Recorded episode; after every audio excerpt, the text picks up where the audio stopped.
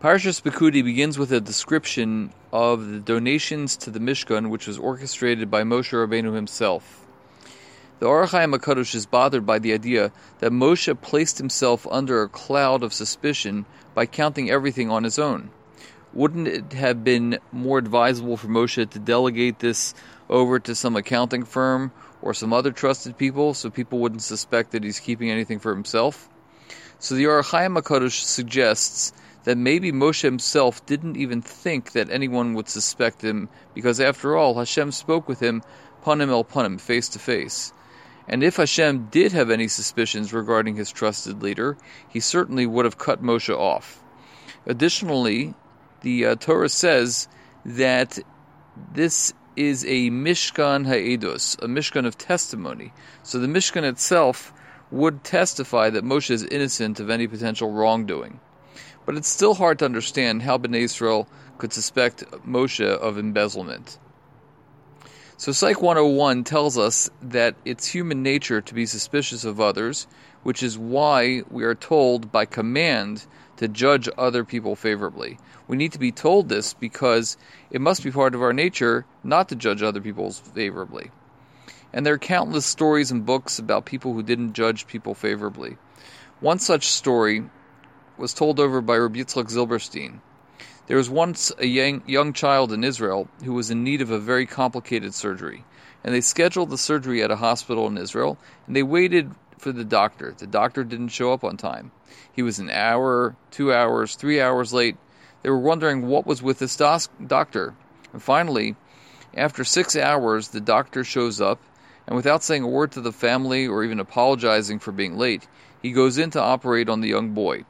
After a couple of hours, he comes out and says, I was successful with the operation. So the father of the young boy goes over to the doctor and berates him for coming late and not even having the decency to apologize for being late. The doctor listens as the man continues to scream at him, and he turns around and he leaves.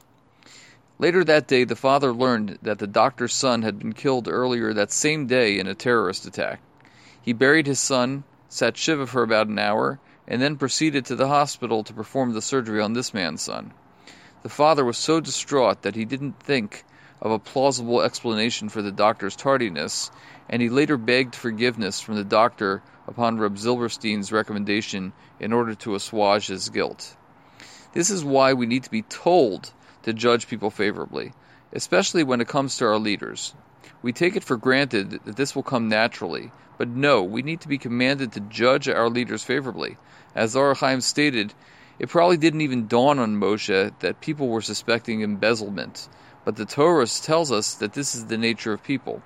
No matter how many times the Jewish people were proven wrong regarding Moshe's leadership abilities and his connection to Hashem, they still doubted him. So we learn some important lessons on leadership here. When you select a leader, there are things that only the true leader can be charged with executing. The holy task of constructing the Mishkan was too important to give over to some accounting firm. Jewish leaders are given special help or divine providence. They know that all their skills ultimately come from Hashem. They recognize it and they try to impact that message and impart that message to their constituents. This is perhaps the reason why it didn't even dawn on Moshe or enter his mind, as he knew who he was and how important he was to Hashem. And it's not a matter of humility to know that you've been given greatness.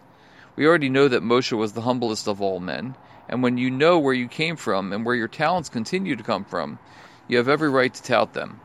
Thus, Moshe had every right to assume the role of sole collector of the donated items for the Mishkan. Have a wonderful Shabbos.